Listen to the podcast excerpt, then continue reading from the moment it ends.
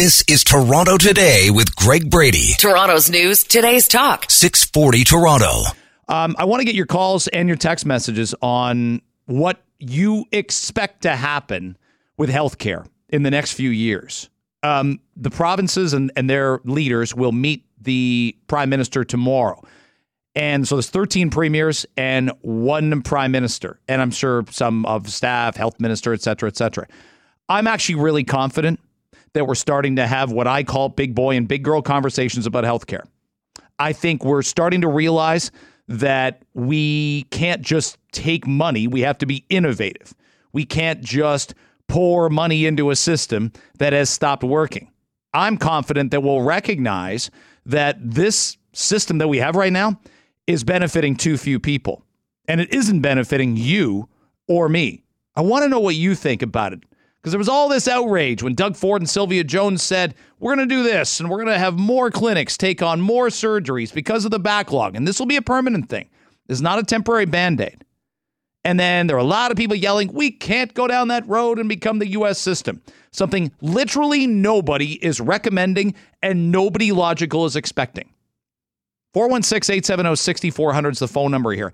I got a lot of confidence that we're going to move in the right direction here. I also think that we're starting to recognize that a lot of what fails our system amounts to in, either incompetence or cruelty, but it's not neither. We have millions of people in Canada suffering and waiting for help. They wait in hallways to get looked at in emergency rooms. They wait for life altering surgeries. I use the example they do everything right for six, seven decades. They get old. We all will they get old and then don't have the choice to even pay out of pocket, if they so choose, to expedite a surgery when there are surgeons ready here to do those surgeries. I don't want to become the United States. I've said it 38,000 times.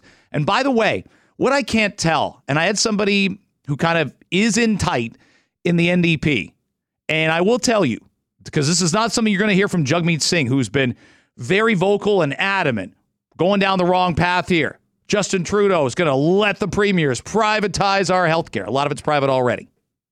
And Marit Stiles, who was uh, uh, just uh, officially elected um, NDP uh, Ontario leader over the weekend. I think that's a smart person here. I think that's a smart person, but she's made those same statements as well. Many European countries have figured this out.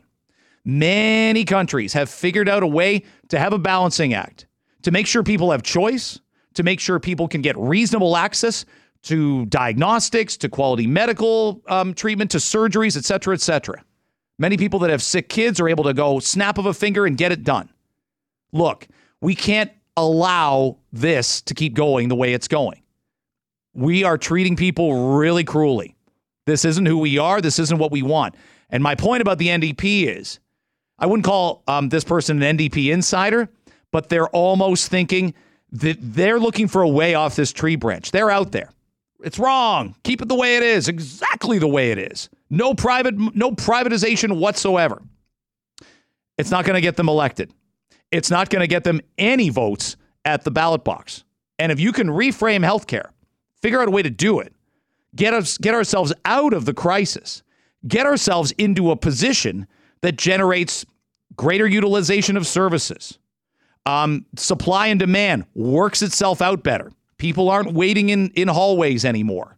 Okay? These things are going to be magic at the ballot box. You fix this, you figure it out, you figure a way to have a hybrid, happy medium system.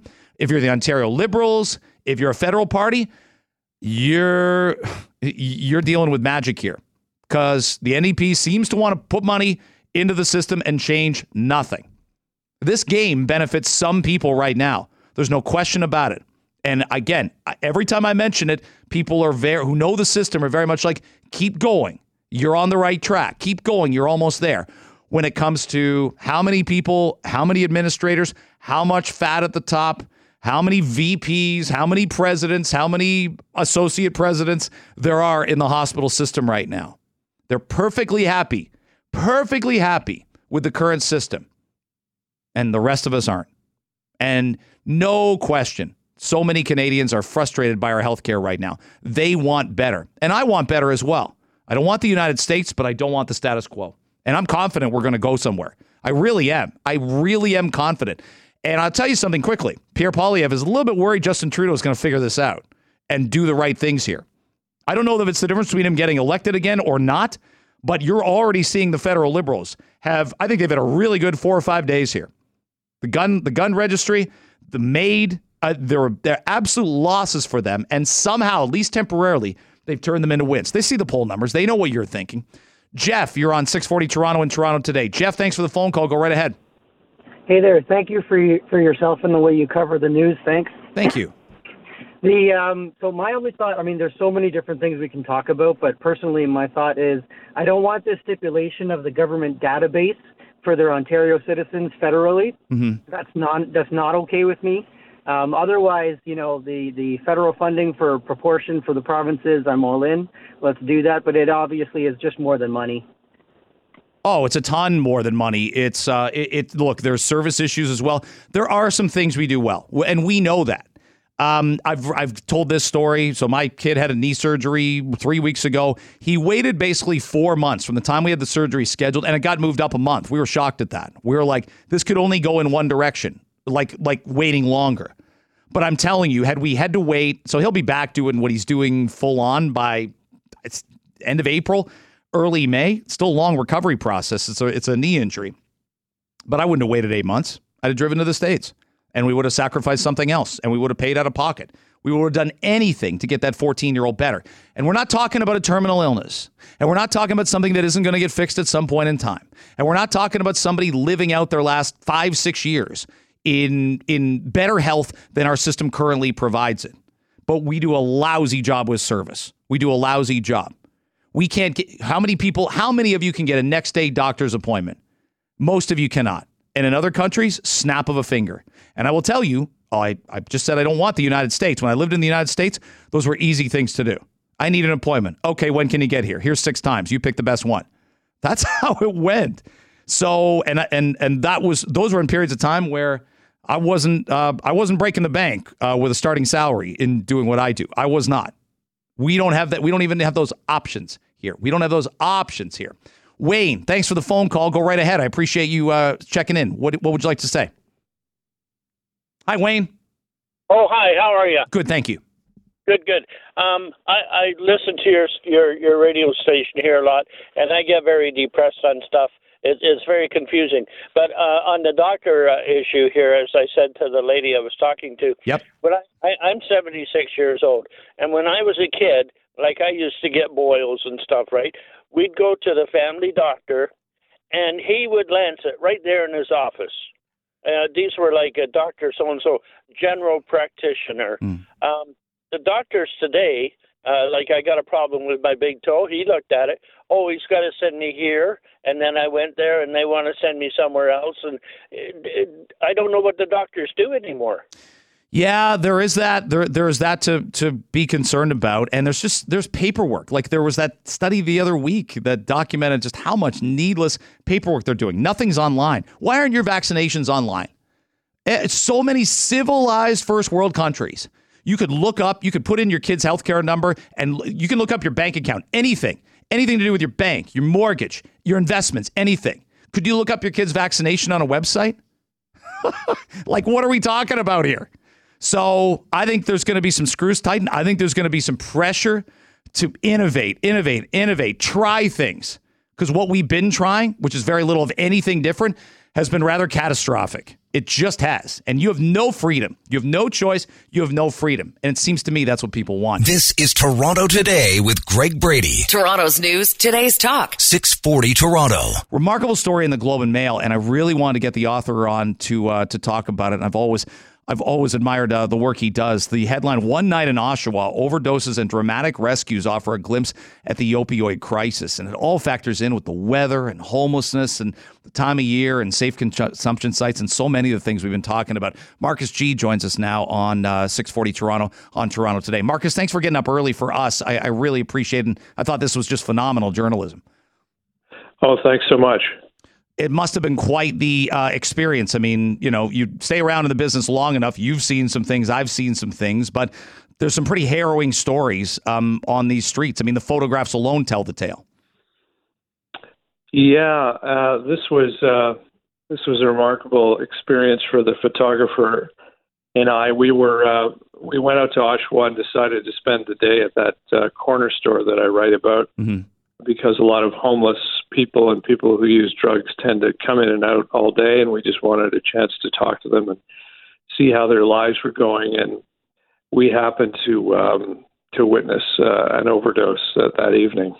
The people that you talked to, who we would, I guess, we would identify them as addicts. Do they are they conscious of their addiction? It, like some of the quotes made me think they're they're kind of happy. They're happy doing what they're doing. They know it's not ideal. They would like to have shelter. They would like to have circumstances be better, but they're not. They're not looking at a at a sudden you know sea change in their life to to get off what they're addicted to.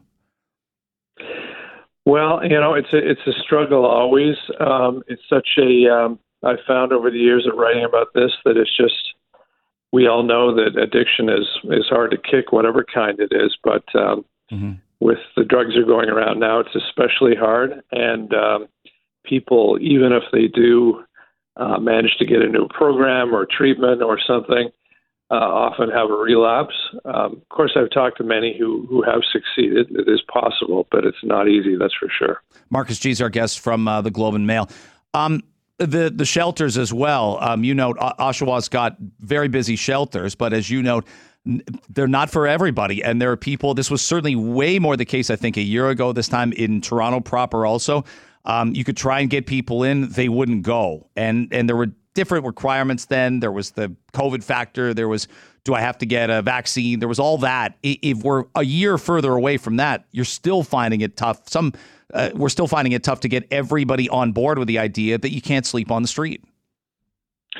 Yeah, I mean, for some people, uh, it just doesn't work for them. They may feel threatened in some cases. They uh, sleeping in a shelter. There may be, you know, dangerous folks in there.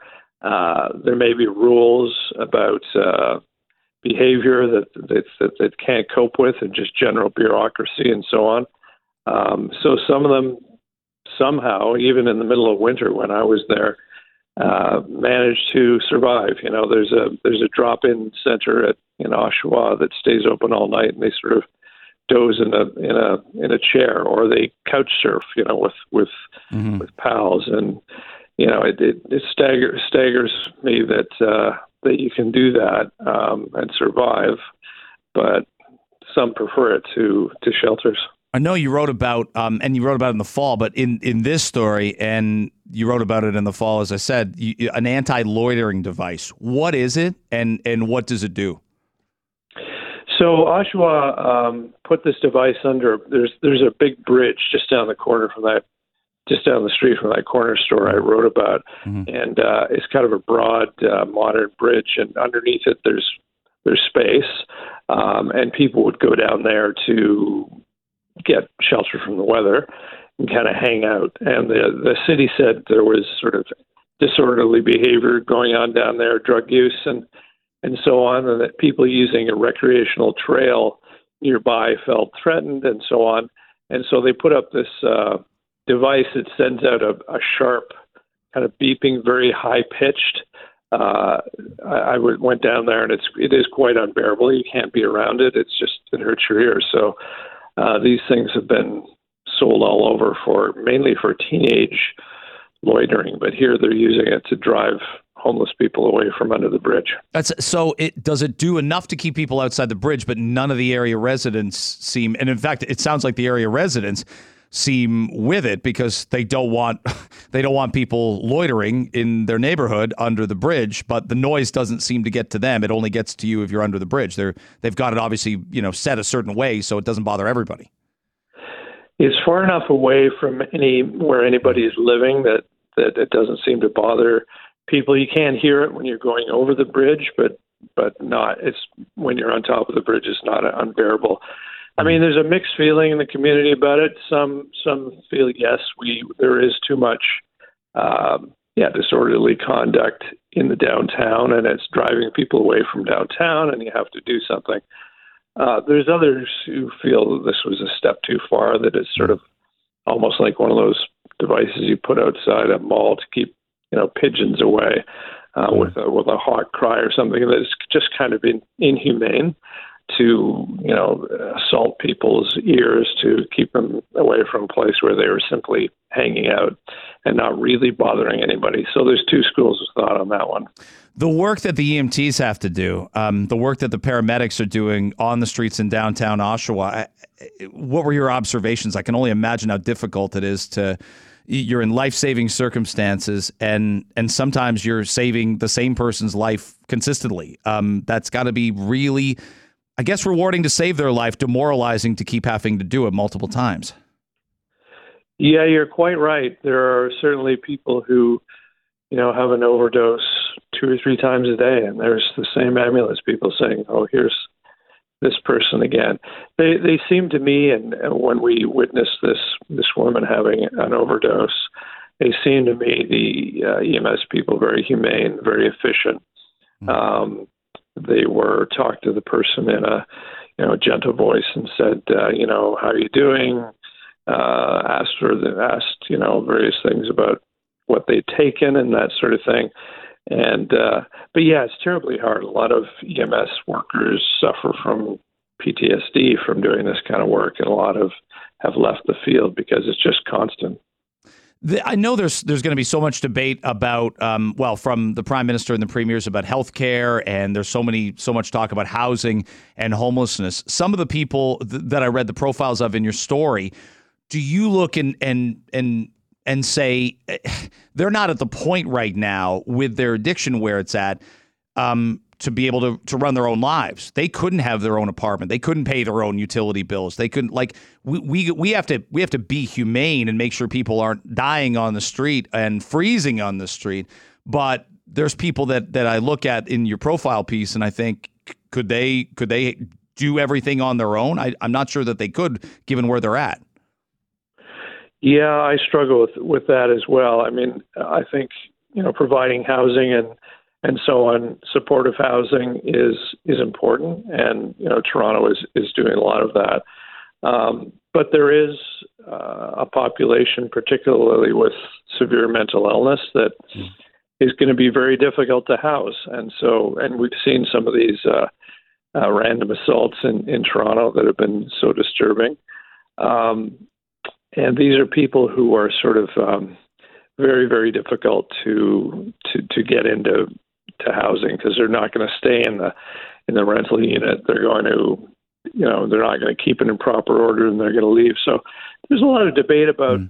now about do we do we try to get treatment to these people who who who have drifted away from our, from our system and and uh, there's a mayor in Cambridge Ontario who's saying, you know, do we need some kind of preventive detention for people who are severely mentally ill and potentially danger to themselves and, and possibly others? It's a really amazing uh, piece, Marcus. Thanks so much for coming on and, and talking about it. And it's it's so important to all our communities. It's it's not an Oshawa centric thing. I think we're all seeing it in our own backyards. Thank you so much for the time today. Thanks for having me, Greg. Of course, Marcus Gee. joining us uh, from the Globe and Mail. I highly advise you to go read that. Um, there aren't any easy answers, but as he just said, he lays out some of the you know the the struggles. Like, what is that fine line here? We can't just gift people um, a, an apartment and say, you know, here's your stove, here's your here's your television, here's your couch. Like, they won't be able to handle that. How will they pay for that? And yet, what is the sort of bottom line? What's the baseline that we have to provide people with? Other pl- other countries are figuring this out. Cities in the United States are figuring this out. And we're not quite there yet. This is Toronto Today with Greg Brady. Toronto's news, today's talk. 640 Toronto. It's a weird scenario Friday afternoon. I think we were all watching and speculating. It kind of started towards the end of our show in the eight o'clock hour that we saw this uh, white balloon in the sky. It was eventually shot down around Saturday afternoon, midday Eastern time, uh, off the east coast of the United States, Myrtle Beach, South Carolina, no less. Um, lovely, lovely place to go in February, and then you got some uh, you got some sights in the sky as well. Um, so this was an unmanned high altitude balloon. The Chinese said it was for mainly meteorological purposes. I know I can't get it out of my mouth without smiling but it passed over Canada for a long chunk of time and then re entered the U.S. in Idaho. Um, there's sensitive military bases in Montana. Who knew that uh, the American uh, American Defense Secretary said they were concerned that there was some monitoring happening there? So, what does it all mean? Could Canada have reacted any differently? I'm always happy to have our next guest on. Uh, smart stuff uh, when it comes to security analyst. She's a former security analyst and associate professor at Carleton University and an author as well. Stephanie Carvin, our guest. It's great to have you on. How are you? Hey, uh, happy Monday. Yeah, Monday. it is Happy Monday. It was an interesting Happy Friday when this white balloon is up in the sky um, and you realize where it's from and where it's come from and gone. Stephanie, what were your thoughts Friday afternoon? Um, I, well, you know, there was a lot we we've subsequently learned about this balloon. That uh, you know, it wasn't the first. That actually, there seems to have been several of these balloons that have come over. Some during the Trump administration. Uh, that there's now a balloon uh, believed to be in Latin America, and even the Canadian statement about the balloon indicated that it was also tracking a potential second incident so we don't really have clarification as whether or not that was referring to the Latin American balloon or uh, some other balloon that we don't even yet know about. So um, I think my thought on Friday afternoon is okay. Well, let's wait and see what this is. Is I mean, it, it seems pretty clear that this was always intended to be some kind of surveillance yeah. balloon, but that China would be so brazen as to actually deliberately fly it over the continental United States seemed a little bit uh, I don't know, miscalculated. Uh, but that does, in fact, seem to have been what has happened. I, I bet there's an awful lot of high level conversations happening behind closed doors and not in, in front of the glare of the media among you know the experts, um, NORAD, defense ministers, people who are very engaged in in national secure international security. What are those conversations like? Like, how concerning is this that uh, that this this may just be the first of many occurrences like it? I don't know. I mean, I. I first of all, yeah. I mean, there would have been a lot of coordination. Um, of course, the North American Air Defense or NORAD um, out of Colorado. Of course, uh, the number two of NORAD is always a Canadian. So uh, the the idea, you know, if anything dealing with air defense in North America would have had high level engagement between the United States and Canadian governments. Absolutely, uh, it does seem to. You know, we've heard statements that uh, you you know the U.S. and, and NORAD they which would include Canada, as they were monitoring this balloon, they seem to have been trying to study it and trying to figure out what exactly it would do. But you know, Greg, I'm sitting here and I'm kind of like, you know, I, I teach a course on on national security. I teach courses on espionage, and you know, we talk a lot about the different kinds of intelligence gathering that's out there, right? Um, cyber espionage is huge. You know, uh, gathering information through what we call the global information infrastructure. Um, what about um, uh, you know, all the kinds of satellite imagery, GEOINT, mm-hmm. all this stuff. I'm like, what are they realistically getting from a little? I mean, it's a big balloon, but like it's a balloon that can only get so much. And I, I keep scratching my head, thinking, what what was the purpose of this? And I think that's possibly why it wasn't shot down right away. I mean, I think that you know, in in you know, when you're doing these kinds of operations, you don't automatically out yourself to the spy you're chasing. I think a lot of times you're just trying to figure out, well, what is it that they're actually up to? And that may have been the case here of just trying to figure out, okay, well, well, what is the purpose and what is China up to when it sends these balloons over? Stephanie Carvin's our guest on Toronto Today, 640 Toronto. What are the odds we would have shot it down? I know. Well, I, I, yeah, you laugh, and it's right to laugh because that's just that'd be very un-Canadian to blast a, a white puffy balloon out of the sky in in uh, in you know in central Alberta and, and bring it falling China would not not like that. I feel like. Well, I do think that you know, I mean, they did wait until it went over the ocean to shoot it down. I'm assuming just for safety purposes. Now, I'm not sure if that was a consideration. I have heard that there's been a weather balloon, and they try to use, I guess, a C, uh, you know, one of our C-18s or, or CF-18s to try and shoot it down, and it didn't work. So, uh, and they used a missile in this particular case uh, to actually fire from an F-22 of all things uh, to bring down this particular balloon. So uh, apparently these things are actually kind of tricky to bring down. So so that may have been a, another another part of this. Maybe maybe eventually when we get our new uh, you know F-35s, we'll be we'll have we'll have our balloon shooting capacity augmented. But uh, yeah, I it's I think that you know, but that's that's going to be a question that's obviously going to be asked. Like, why didn't we shoot it down? And again, it may have been the fact that they were actually following this thing, trying to figure out, okay, well, what's the purpose here Mm-hmm. uh, before doing it, uh, rather than say any particular technical capability. I mean, there's obviously critics of, of the government, but also critics of our, our policy, thinking it's it's too friendly with China. Michael Chong, the uh, the MP, has been very outspoken on this, and he's noted a few other things: the interference in our elections, Chinese police stations, and he's been you know he's been consistent, if not anything, about uh, being concerned about any sort of relationship, sharing research, sharing funding with um, with China's government. Well, I think Mr. Chong brings a very good point. And I mean, like, this is why I'm kind of like, I'm not that concerned about the balloon. Because, like, everyone was going crazy about this balloon. And honestly, like, this is when social media is at best, right? I don't know how many funny things I saw about the balloon online.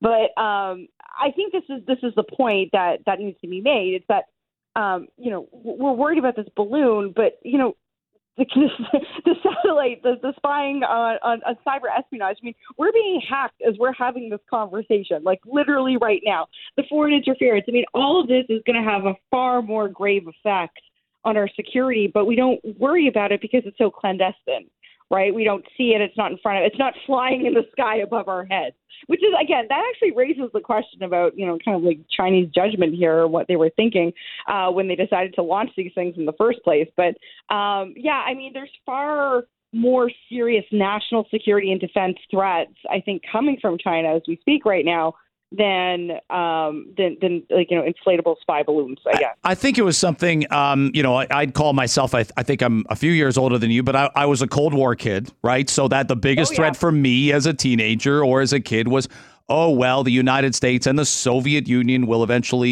you know, use nuclear weapons against each other, and we're stuck in the middle geographically. But I don't, I, I, I wonder how many Canadians really, like you said, there's so many kitchen table items with regard to interest rates and food and and the economy, etc.